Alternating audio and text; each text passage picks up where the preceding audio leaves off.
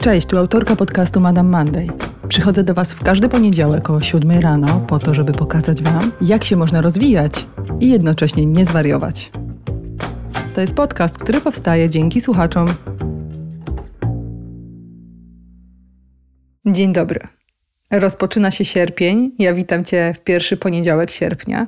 I to oznacza, że trochę zmieniamy tematykę podcastów, które dla Was nagrywam i które dla Ciebie nagrywam, i zabieramy się za kolejną porcję i wiedzy, i doświadczenia.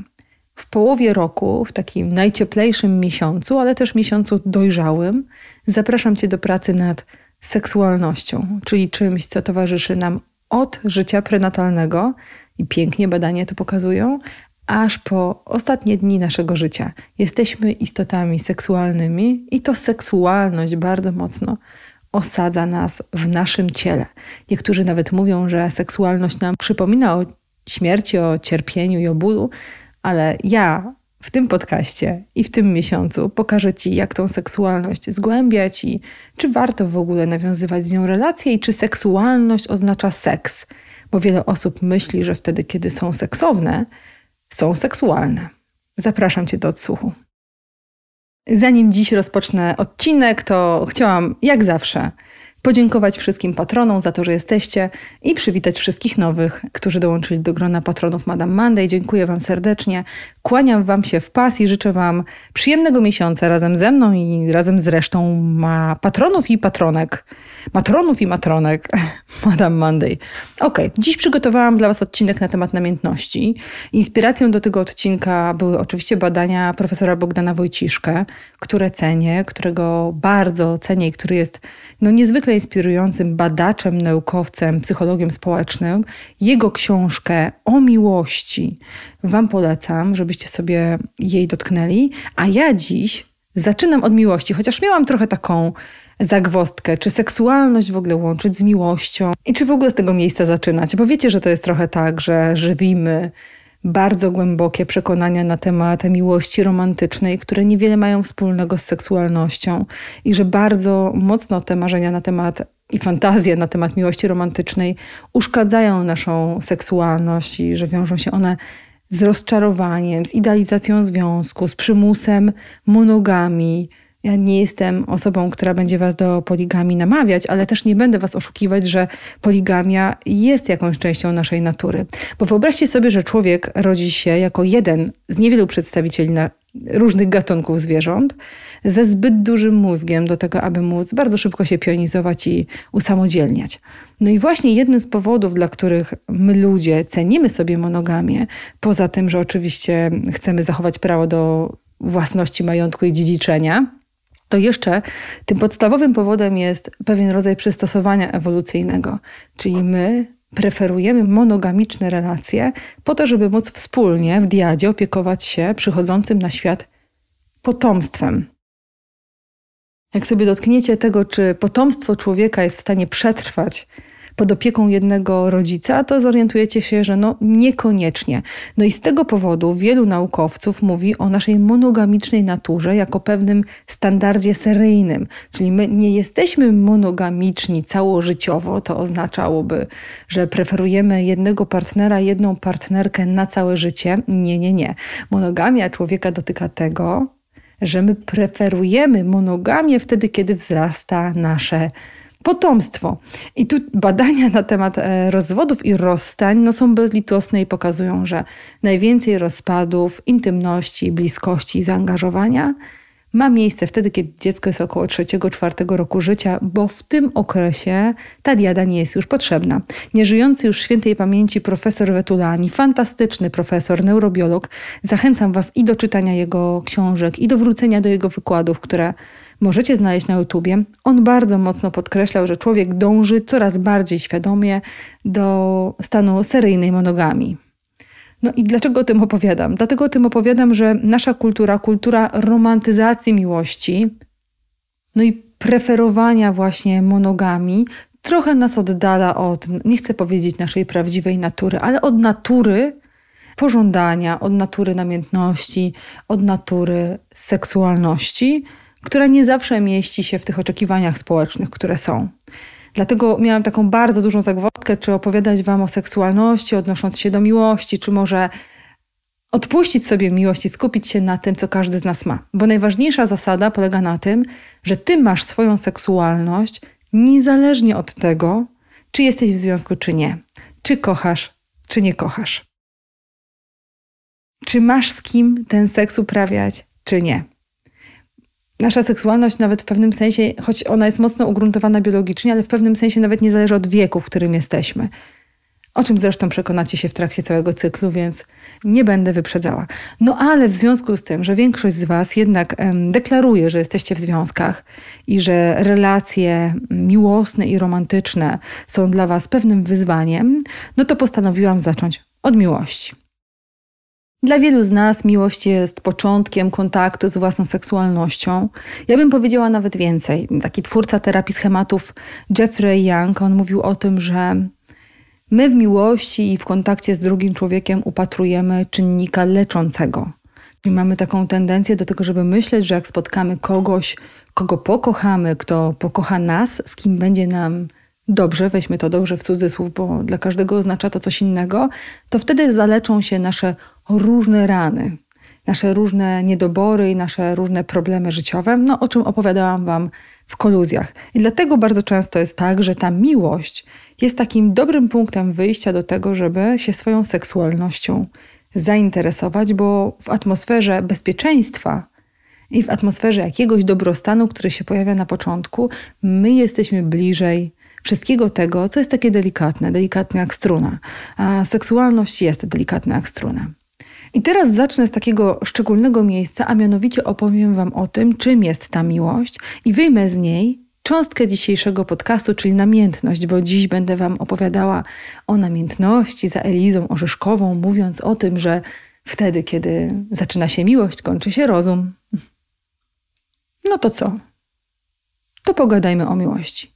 Taką pierwszą, najważniejszą zasadą, która towarzyszy każdej miłości, jest zmiana i jest dążenie do jakiegoś niechybnego końca. No i to jest mało optymistyczne. Ja mówię trochę, że z miłością jest trochę jak z całą resztą świata, czyli podlega ona drugiej zasadzie termodynamiki. To oznacza, że wszystko, co aktualnie stanie się jakąś całością, na przykład zbudujesz dom, dąży do natychmiastowego rozpadu. Czyli musimy włożyć trochę wysiłku, żeby utrzymać ten status quo, żeby utrzymać to zaistnienie. Trochę jak my ludzie. To, że kiedy się rodzimy, nieuchronnie dążymy do śmierci, nie znaczy, że nie warto żyć. No i tak samo jest z miłością. To, że ona nieuchronnie dąży do związku pustego, tak zwanego, to nie znaczy, że nie warto kochać. Miłość składa się z takich trzech najważniejszych, zbadanych i opisanych elementów. I moi drodzy, opisał to już w 86 Robert Sternberg, który wyróżnił trzy zasadnicze składniki miłości i to jest intymność, namiętność, o której dzisiaj będę wam opowiadała, i zobowiązanie do utrzymania związku. Bardzo często słyszycie ode mnie, że wierność to wybór że pozostawanie w relacji to wybór i że to jest trochę tak, że na świecie jest tak dużo fantastycznych, ciekawych, pięknych ludzi, że wierność zawsze będzie wyborem. No, jak się za chwilę dowiecie, to namiętność jest taką szczególną okolicznością, która sprawia, że co prawda my możemy czuć pożądanie do wielu osób naraz, ale namiętność tylko do jednej. No, to jest taki czynnik ochrony namiętności, ale powolutku. Mamy trzy składniki miłości, to jest intymność, namiętność i zobowiązanie do utrzymania związku. No i pokrótce intymność oznacza, że my chcemy dbać o dobro naszego partnera, no że my chcemy czuć do niego szacunek, przebywać w jego obecności, rozumieć go, czyli ten zdrowy dorosły się tutaj w intymności pojawia. On ma szansę tutaj wykwitnąć. My jesteśmy gotowi do tego, żeby coś dawać i otrzymywać, jesteśmy gotowi, żeby wybaczać, jesteśmy gotowi, żeby wykazywać się empatią wobec drugiej strony. No ale na to trzeba trochę popracować. Zanim pojawi się intymność, pojawia się bowiem namiętność. I ta namiętność jest troszeczkę taką inną składową, ponieważ dość mocno jest podporządkowana no, naszej biologii. Ta namiętność pojawia się wtedy, kiedy zaistnieją jakieś czynniki, w których my, uwaga, nie tylko pożądamy, bo za chwilę się zorientujecie, że namiętność nie musi być związana z pożądaniem, ale mamy gotowość do idealizowania partnera, partnerki. Namiętność tak szybko jak się pojawia, tak szybko gaśnie i namiętność właśnie jest jednym z czynników ochronnych. Ona tam trwa do 36 miesięcy i w tym procesie namiętnego traktowania drugiego człowieka e, my jesteśmy gotowi do zaangażowania się w ten związek. Czyli te 36 miesięcy natura za nas załatwia fakt, że my chcemy tylko z tym partnerem albo tylko z tą partnerką i nasze potencjalne potomstwo jest bezpieczne. No i tutaj najważniejsza rzecz, że po pierwsze dynamika namiętności jest dramatyczna, bo namiętność najpierw intensywnie rośnie, a potem szybko osiąga szczytowe napięcie, no i spada. Tym szybciej spada, im szybciej jesteśmy gotowi, im bardziej jesteśmy gotowi do tego, żeby realnie spojrzeć na swojego partnera, partnerkę i na nasz związek. Czyli im szybciej ściągamy okulary, im mniejszymi jesteśmy optymistami, im większą mamy tendencję do tego, żeby koncentrować się na rzeczach trudnych, na wyłapywaniu trudności po drugiej stronie, jakichś deficytów, tym szybciej ta namiętność umrze. Umrze śmiercią naturalną, ale to my jesteśmy tym motorem napędowym. Wielu naukowców, którzy mówią, że namiętność jest trochę podobna do uzależnienia, że mamy takie poczucie, że od tego, czy ten obiekt naszej namiętności jest obecny, czy nie jest obecny, zależy nasz dobrostan psychiczny i fizyczny. No wiecie, jak to jest z początkami namiętności. Ludzie chcą być razem, chcą patrzeć sobie w oczy, wykonują wiele takich gestów przybliżania do siebie. Ta namiętność manifestuje się właśnie w takiej gotowości do bycia fizycznie blisko. Natomiast tutaj dotykamy też troszeczkę tego, że namiętność nie oznacza pożądania, ponieważ badania wykazują, że możemy też namiętnie e, traktować naszych przyjaciół, i to się bardzo często dzieje u dzieci. Badania pokazały, że dzieciaki mogą namiętnie reagować na swoich rówieśników w przyjaźni.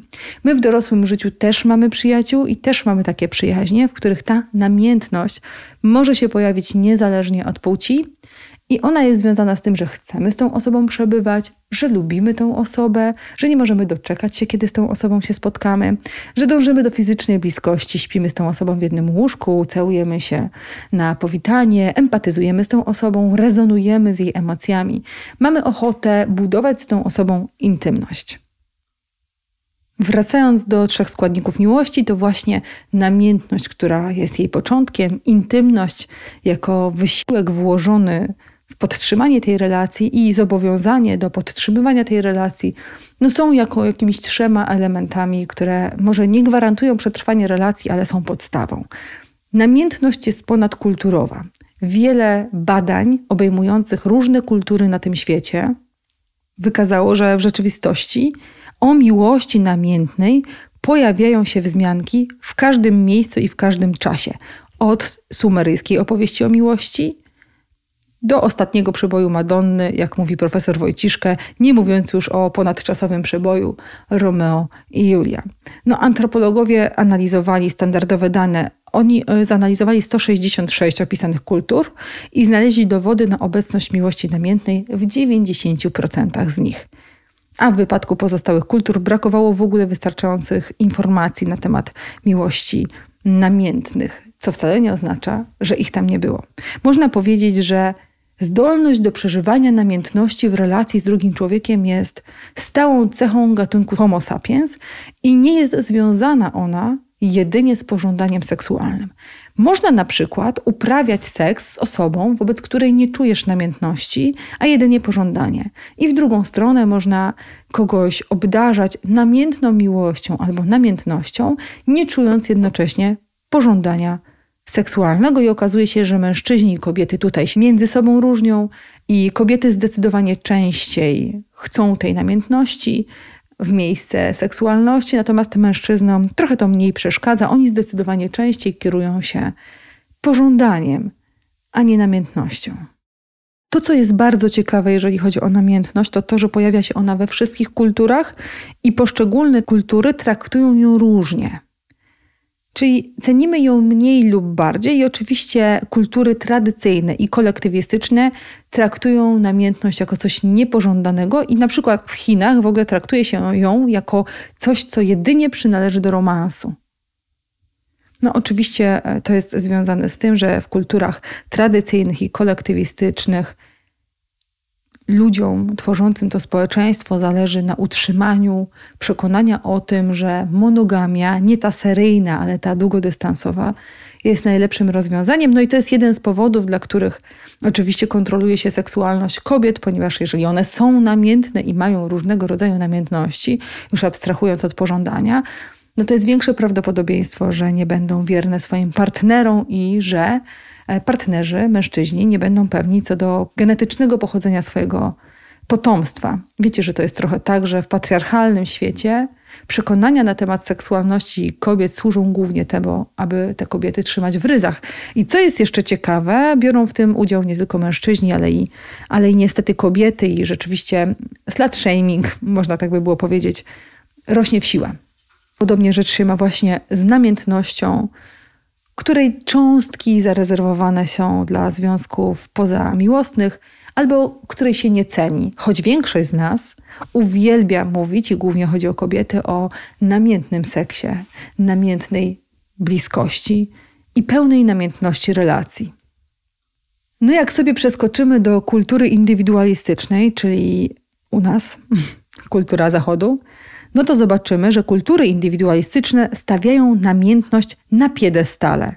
No, odwrotnie do kultur tradycyjnych i skłonne są uważać ją za główną podstawę małżeństwa. No i tu oczywiście pudło, ponieważ jak profesor Wojciszka doniósł w swoich badaniach, ta namiętność trwa niedługo, no, trwa te 36 miesięcy. Można troszkę popracować nad tym, aby było jej więcej albo aby było jej mniej, chociaż komu na tym zależy, Natomiast ona nie jest wieczna. Ja w dzisiejszym podcaście, jak już się rozwinę do namiętności, to opowiem Wam o tym, skąd ta namiętność się bierze i jak można ją trochę reanimować, choć bądźmy realistami.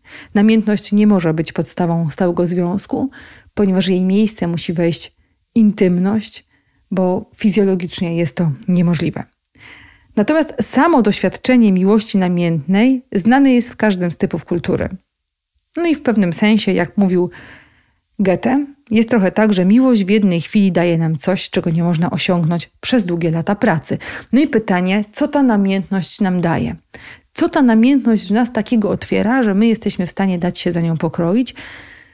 No poza tym, że oczywiście czujemy jakieś pobudzenie w ciele, czujemy jakieś emocje pozytywne, czujemy jakieś przyciąganie i mamy, zaczynamy mieć kontakt ze swoją seksualnością, ale nie jest to aspekt konieczny. Tak? Wróćmy do tych wątków namiętności związanej z przyjaciółmi, albo czasem możemy czuć namiętność do kogoś, kogo w ogóle nie znamy. To jest związane z tak zwanym rozpływaniem się, czyli może to dotyczyć jakichś autorów literatury, bohaterów filmów, aktorów, muzyków. Każdy z nas pewnie ma kogoś takiego, na kogo jest w stanie spojrzeć i poczuć jakiś rodzaj namiętności, która niekoniecznie jest związana z pożądaniem. No to jest też ważna informacja dla nas, że czasem jest tak, że możemy czuć namiętność do kogoś, ale to wcale nie oznacza, że mamy ochotę na seks z tą osobą i że ten seks będzie udany. Ta namiętność nam tego nie gwarantuje. A czasem to jest tak, że możemy czuć pożądanie, ale ten seks i to zbliżenie erotyczne nie gwarantuje nam namiętności, czyli fascynacji tą osobą. No i to jest powód, dla którego czasem nam się myli miłość z pożądaniem, namiętność z podnieceniem. Można powiedzieć, że większość z nas ma spory bałagan w tym zakresie. No spójrzcie, jak oglądacie filmy porno, o ile w ogóle oglądacie, no to rzadko kiedy czujecie namiętność do kogoś, kogo widzicie na ekranie, ale to, co widzicie na ekranie, może was podniecać. Czyli możecie czuć pożądanie, a możecie czuć też samo podniecenie, czyli jakiś rodzaj pobudzenia erotycznego bez potrzeby realizacji tego pobudzenia z osobą, którą widzicie. Widzicie, to jest dość skomplikowane. Seksualność jest dość skomplikowana. No i o tym sobie będziemy właśnie w sierpniu opowiadać. Dobra, wracamy do namiętności. Ponieważ namiętność to jest trochę smutne, ale jest pewnym dostosowaniem ewolucyjnym, bo my pod wpływem tej namiętności nawiązujemy bliską więź i ona jest dla nas strasznie ważna. Jesteśmy gotowi do jej podtrzymywania, no to też ta namiętność związana jest z jedną osobą. Namiętność jest monogamiczna. Pożądanie może być poligamiczne. Jakieś pobudzenie seksualne może być w ogóle niezwiązane czyli podniecenie z drugą osobą, natomiast namiętność jest wyjątkowo monogamiczna. No i wszyscy za tą namiętnością tęsknimy i generalnie, kiedy mówimy o jakimś namiętnym związku albo namiętnym seksie, to też mówimy o prawie do wyłączności. To nie chodzi o prawo do wyłączności związane z pełną seksualnością, bo Twoja seksualność zawsze należy do Ciebie jest czymś więcej niż tylko tym, co się manifestuje w relacji z drugą osobą. Seksualność jest zdecydowanie bogatsza. Możesz mieć swoje życie seksualne, autoerotyczne, związane z potrzebą masturbacji, związane z potrzebą fantazjowania. Zresztą badania pokazują, że 60% Polek fantazjuje. E, przy czym to nie wypełnia całości, bo możesz mieć jakąś cząstkę swojej seksualności w relacji z drugim człowiekiem. No i teraz, na ile my możemy mieć ten tak zwany swój tajemny ogród na zewnątrz, no to zależy od normy partnerskiej, bo dla niektórych partnerów pornografia i masturbacja to zdrada, dla innych nie, ale mniejsza o to. Generalnie chciałam powiedzieć przez to, że namiętność nas tak bardzo pobudza, dlatego że w niej ukryta jest zasada wyłączności seksualnej. To oznacza, że mamy pewność, wtedy, kiedy ta namiętność się pojawia, że seksualność drugiej osoby, o ile mówimy o związku miłosnym albo właśnie mm, związanym z seksem, jest ukierunkowana na nas i tylko na nas. Stąd właśnie taka duża pewność ludzi na początku związków, na przestrzeni pierwszych dwóch do trzech lat e, tego związku, bez konieczności sprawdzania, czy partner, partnerka mi są wierni, raczej namiętność nam tę pewność daje i to jest coś takiego mm, bardzo pięknego, coś, co dla osób monogamicznych jest gwarancją poczucia bezpieczeństwa w związku. No a to się wiąże z tym, czy ten seks jest udany, czy nieudany, i czy w pewnym sensie jest bardziej lub mniej otwarty. No i teraz, co my możemy z tą namiętnością zrobić, skoro my to o niej już wiemy? Przede wszystkim namiętność wiąże się z idealizacją i odrealnieniem partnera, czyli z gotowością do tego, żeby na tego partnera albo na tą partnerkę spojrzeć oczyma optymisty, albo takimi oczyma, które są bardzo łaskawe, bez zdolności do patrzenia na swojego partnera i partnerkę jako na osobę po pierwsze trochę obcą, po drugie nie w pełni dostępną, a po trzecie wyjątkową, nie ma namiętności. Weźmiecie do ręki najnowszą książkę Agnieszki Jucewicz, książkę, która się nazywa Czując rozmowy o emocjach, to w tej książce przeprowadza ona wywiad z Andrzejem Depko, no znanym seksuologiem. I wywiad ten nosi tytuł Gdy trafia cię nagle piorun sycylijski. I w wywiadzie tym właśnie Andrzej Depko mówi coś takiego. Profesor Wojciszkę porównał kiedyś namiętność do lawiny. Ja bym powiedział, że ona przypomina zdobywanie Everestu. Najpierw jest ostre podejście na szczyt, czyli silne, gwałtowne emocje. Zakładamy pierwszą bazę, potem drugą, czwartą, stawiamy chorągiewkę na szczycie, a potem jest gwałtowny zjazd w dół. Pędzimy na poziom bazy drugiej. Trochę się w tej bazie posiedzi, ale równie szybko przychodzi kolejny zjazd. Tyle, że tym razem zjeżdżamy poniżej poziomu pierwszej, wyjściowej bazy, do samego podnóża gór. Wtedy pojawia się coś na kształt depresji, poczucie braku deficytu. Na szczęście to jest przejściowe. Na końcu organizm wraca do stabilizacji. I to trochę pokazuje, co się dzieje wtedy, kiedy ta namiętność się kończy. Nam się obiekt naszej namiętności, e, często obiekt naszej miłości, urealnia. To oznacza, że zaczynamy w tym obiekcie widzieć człowieka. Zaczynamy w tym obiekcie dostrzegać kogoś, kto już nie jest ideałem i kogoś, kto tylko częściowo spełnia nasze oczekiwania. No, nawet sami swoich własnych oczekiwań nie spełniamy, więc inni ludzie też tego nie zrobią. Od tego są oczekiwania, żeby w pewnym sensie nie były spełnialne. I teraz uwaga. U niektórych osób kontakt z własną seksualnością zaczyna się w tej fazie namiętności. Wydaje mi się, że to jest bardziej typowe dla mężczyzn. Nie, przepraszam, że to jest bardziej typowe dla kobiet, ponieważ one częściej potrzebują poczucia bezpieczeństwa, żeby się rozwinąć w swoich fantazjach żeby rozwinąć potrzebę bliskości albo żeby w ogóle zacząć reagować pożądaniem na obiekt. Rzadziej to się przytrafia mężczyznom, ale trzeba przyznać, że w obszarze namiętności mężczyźni, którzy czują namiętność, są bardziej gotowi do tego, żeby doświadczać też intymności, doświadczać też wielkiej bliskości w seksie. Czyli to otwiera obie płcie. Ponieważ to się mocno wiąże z namiętnością, ta, ta kiedy zaczyna znikać, kiedy partnerzy się u sobie urealniają, może wpływać na zachwianie poczucia bezpieczeństwa w relacji, bycia pożądanym, bycia widzianym bycia priorytetyzowanym. I to bezpośrednio będzie wpływało na to, jakie mamy libido. Nie to wyjściowe, tylko jak my reagujemy pożądaniem na partnera, partnerkę. Wiele par mówi o tym, że po wygaśnięciu namiętności ich seksualność się zmienia. Staje się rzadsza, rzadziej właśnie uprawiają seks albo przestają się uwodzić. Dla mnie to jest zawsze papierek lakmusowy relacji, kiedy ludzie się uwodzą. Jak pytam ludzi, no a jak wygląda uwodzenie w waszym związku, to większość osób, która ma problem z seksem, seksualnością w relacji, mówi o tym, że tego uwodzenia już dawno nie ma. Więc dla niektórych osób, kiedy kończy się namiętność, kończy się seks, kończy się otwartość, zaczyna się frustracja i rzadko kiedy jest to związane z nudą w związku, choć czasem ta nuda może nam przeszkadzać. Częściej jest to związane z tym, że nie czujemy się idealizowani i że nie mamy gotowości do idealizowania, ponieważ zaczynamy widzieć w sobie ludzi, a to zabiera nam poczucie bezpieczeństwa na przykład jak pracuję w gabinecie, to, to jest jeden z topowych tematów mężczyzn, którzy zgłaszają się z problemem relacyjnym. Oni mówią o tym, że na przykład są bardzo mocno rozczarowani, bo czują y, takie oszustwo, bo ich partnerki na początku związku były demonami seksu, a teraz o ten seks się trzeba prosić albo w ogóle go nie ma. I to jest taki dobry punkt wyjścia do tego, żeby porozmawiać o tym, jak to jest uprawiać seks z człowiekiem, w którym widzisz wady Albo jak to jest uprawiać seks z człowiekiem, który nas w jakiś sposób rozczarował, albo na którego jesteśmy wściekli. Niektórym ludziom to strasznie przeszkadza. Są w stanie się rozwinąć tylko w namiętności, czyli ich seksualność ogranicza się tylko do świata ułudy. Ich seksualność ogranicza się do świata romantycznych wizji miłości, w których można uprawiać seks tylko z ludźmi, którzy są doskonali albo którzy nas nigdy nie skrzywdzili. Wiecie, że to jest tak, że jak jesteśmy blisko z drugim człowiekiem, to na bank zostaniemy skrzywdzeni. I to jest wpisane w naturę relacji bliskich, wszystkich. Więc jak romantyzujemy i przypisujemy tej romantycznej wizji nadmiar tej namiętności, to robimy sobie krzywdę. No ale co można zrobić, jeżeli bardzo tego namiętnego stanu potrzebujecie w relacji?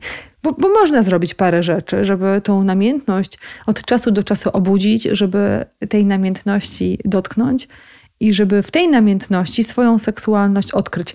A wiecie, co Wam chciałam jeszcze powiedzieć? Że często kobiety mi się zwierzają, że w fazie namiętnej e, związku czują się strasznie seksowne i mają dużo mniejszy wstyd w łóżku niż w innych okolicznościach. No, na przykład pozwalają sobie na zdecydowanie więcej. Po czym jak mija ta faza namiętna, to one się czują okropnie i wstydzą się i zaczynają reagować na przykład takim oburzeniem na uwodzenie albo nie potrafią przyjmować już komplementów, nie mają odwagi do tego, żeby jakoś erotycznie się rozbierać przed swoim partnerem, zaczynają wchodzić w trochę taki, w taką rolę trochę matrony i nie wiedzą skąd się to bierze. I to się właśnie bierze z tego miejsca. To może być dla ciebie taka informacja ważna, że jeżeli w tej namiętności się najmocniej rozwijasz, to być może chodzi o wyłączność, a może o poczucie bezpieczeństwa, a może o to, że masz problem z przyjęcia człowieka z jego wadami i z jego niedoskonałościami. Wracając do tego, co my możemy zrobić, żeby tę namiętność obudzić i żeby tą seksualność w sobie podtrzymać. Po pierwsze, przypomnij sobie wszystkie sytuacje, w których przeżywałaś, przeżywałeś namiętność. Przypomnij sobie, co o sobie myślałaś, myślałeś, co myślałeś, myślałaś o swoim partnerze, co robiłaś, jak często na przykład fantazjowałaś o seksie albo fantazjowałeś osoby w fazie namiętnej związku fantazją w kółko, co potem ludziom się nie przytrafia, chociaż podobno przeciętny mężczyzna fantazuje rocznie o tysiącu kobiet osobom, które mają większą skłonność do, do monogami i do norm partnerskich opartych na absolutnej wyłączności, to może przysporzyć wielu zmartwień. No a cała reszta, no wiecie, takie jest życie. Kobiety też fantazjują, a nawet częściej podobno niż mężczyźni w trakcie seksu. No dobra, wracamy do tego, co możesz zrobić. Przypomnij sobie, co robiłaś, co robiłeś, jak i dlaczego, dlaczego tak, a nie inaczej. Spisz sobie to na kartce, bo to są Twoje bramy i wrota do namiętności, ale to są też Twoje bramy i wrota do Twojej seksualności. Kolejna rzecz. Spróbuj oddalić się trochę od partnera, partnerki, pojedźcie w inne miejsce, wprowadźcie motyw uwodzenia w Waszym związku. Jeżeli się nie uwodzicie, to nie będzie namiętności. No i po trzecie, musisz znaleźć w sobie gotowość do tego, żeby patrzeć na swoją partnerkę albo na swojego partnera łaskawym okiem. Surowy realizm związkowi nie służy. Surowy realizm nie służy seksowi. Więc nie dziwię się parom, które lubią przebieranki, ponieważ przebieranki bardzo często pozwalają spojrzeć na siebie troszeczkę inaczej. Natomiast te przebieranki też mogą mieć trochę inny kształt i możemy na siebie patrzeć w różnych okolicznościach, z różnych perspektyw. No i uwaga, to co najważniejsze. Nie da się wskrzesić namiętności, jeżeli upokarzasz partnerkę albo partnera w obrębie jej seksualności. Wtedy pozamiatane. Wtedy nie ma powrotu. No to, co jest jeszcze mega ciekawe, co jest związane z naszymi śladami pamięciowymi w układzie nagrody, to fakt, że no my zapamiętujemy namiętność, która łączy nas z drugim człowiekiem. Zapamiętujemy i możemy do tej namiętności wrócić. Jeżeli się bardzo postaramy, to jak wrócimy do naszych starych miejsc, no tu pozdrawiam wszystkich sentymentalistów, ale jeżeli wrócimy do naszych starych miejsc albo będziemy wracać do randkowania w starym, dobrym stylu, albo będziemy wracać do muzyki, która nam się z tamtym okresem kojarzy, to mamy szansę wzbudzać w naszym ośrodku nagrody te ślady pamięciowe i przypominać sobie o tej namiętności, która łączyła nas z drugim człowiekiem. No i to jest najważniejsza pochwała związków, które zaczynają się od wybuchu namiętności. Bo związki, które nie zaczynają się od wybuchu namiętności, przechodzą od razu fazę intymności i fazę zaangażowania, no tam trochę nie ma do czego wrócić. Natomiast związki, w których ta namiętność była, no to są związki, które trochę gwarantują nam taki wentyl bezpieczeństwa, zawsze możemy go uruchomić. I to, co najważniejszego się pojawia w obszarze naszej zdolności do przeżywania namiętności, to to, czy my jesteśmy w stanie się w drugim człowieku utopić. Czy jesteśmy w stanie poddać się tej fantazji na temat tego, kim ta osoba jest i zobaczyć w niej ten rodzaj doskonałości takim okiem, który nas pobudzi. To jest jakby jedna rzecz. Bardzo często jest tak, że w seksie, w bliskości ludzie nie chcą tej namiętności uruchamiać, albo jak mają sobie dużo złego do powiedzenia, albo wiele pretensji, to też rezygnują z namiętnego seksu. Wydaje im się, że namiętny seks to jest seks sensoryczny, czyli taki, w którym coś się dzieje długo, coś jest bardzo erotyczne, coś nas jakoś tak bardzo pobudza. No to nie jest namiętny seks. To są sceny namiętnego seksu, które oglądacie w filmie. Namiętny seks to jest taki seks, w którym jesteś w stanie spojrzeć na swojego partnera albo na swoją partnerkę jak na istotę mocno seksualną, nie odbierając jej niczego. Czy jesteś w stanie w łóżku doświadczyć jej, no możesz też na polanie, ale jesteś w stanie doświadczyć jej, jego, jako pewnego rodzaju takiego bóstwa. Ja nie chcę tutaj używać takich porównań wręcz boskich, no ale tamten wątek idealistyczny jest ważny. Jeżeli nie jesteś w stanie spojrzeć na swoją partnerkę w łóżku jak na boginię, no to odpada. I z drugiej strony to samo, jeżeli nie jesteś w stanie spojrzeć na swojego partnera jak na idealnego kochanka, to odpada. I to jest ważna informacja, że żeby była namiętność, musi być jakieś dopasowanie erotyczne. A żeby to dopasowanie erotyczne się pojawiło, to musi być gotowość do ujawniania treści swoich fantazji seksualnych. I w następnym podcaście opowiem Wam właśnie o tym, jakie są fantazje seksualne Polek i Polaków, żartuję, jakie są fantazje seksualne ludzi i dlaczego niektórymi fantazjami seksualnymi jest nam trudno się dzielić, ale zanim Wam to opowiem, to zaproszę Was dzisiaj y, do takiego małego ćwiczenia, żebyście sobie swoją fantazję seksualną, taką najważniejszą, taki opis najbardziej seksownej sytuacji, która Wam się wydaje, spisali na karteczce i za tydzień, jak będziecie Madame Monday słuchać, to żebyście sobie zobaczyli, o czym to jest, a w międzyczasie zastanowili się nad tym, czy jesteście w stanie tę fantazję seksualną wprowadzić w obszar waszej relacji seksualnej. Dziękuję Wam serdecznie. Życzę Wam bardzo dużo namiętności, fantazji, idealizmu, różowych okularów, otwartości na to, żeby Wam było miło i przyjemniej, żebyście się czuli jak bogowie i boginie w łóżku. Trzymajcie się.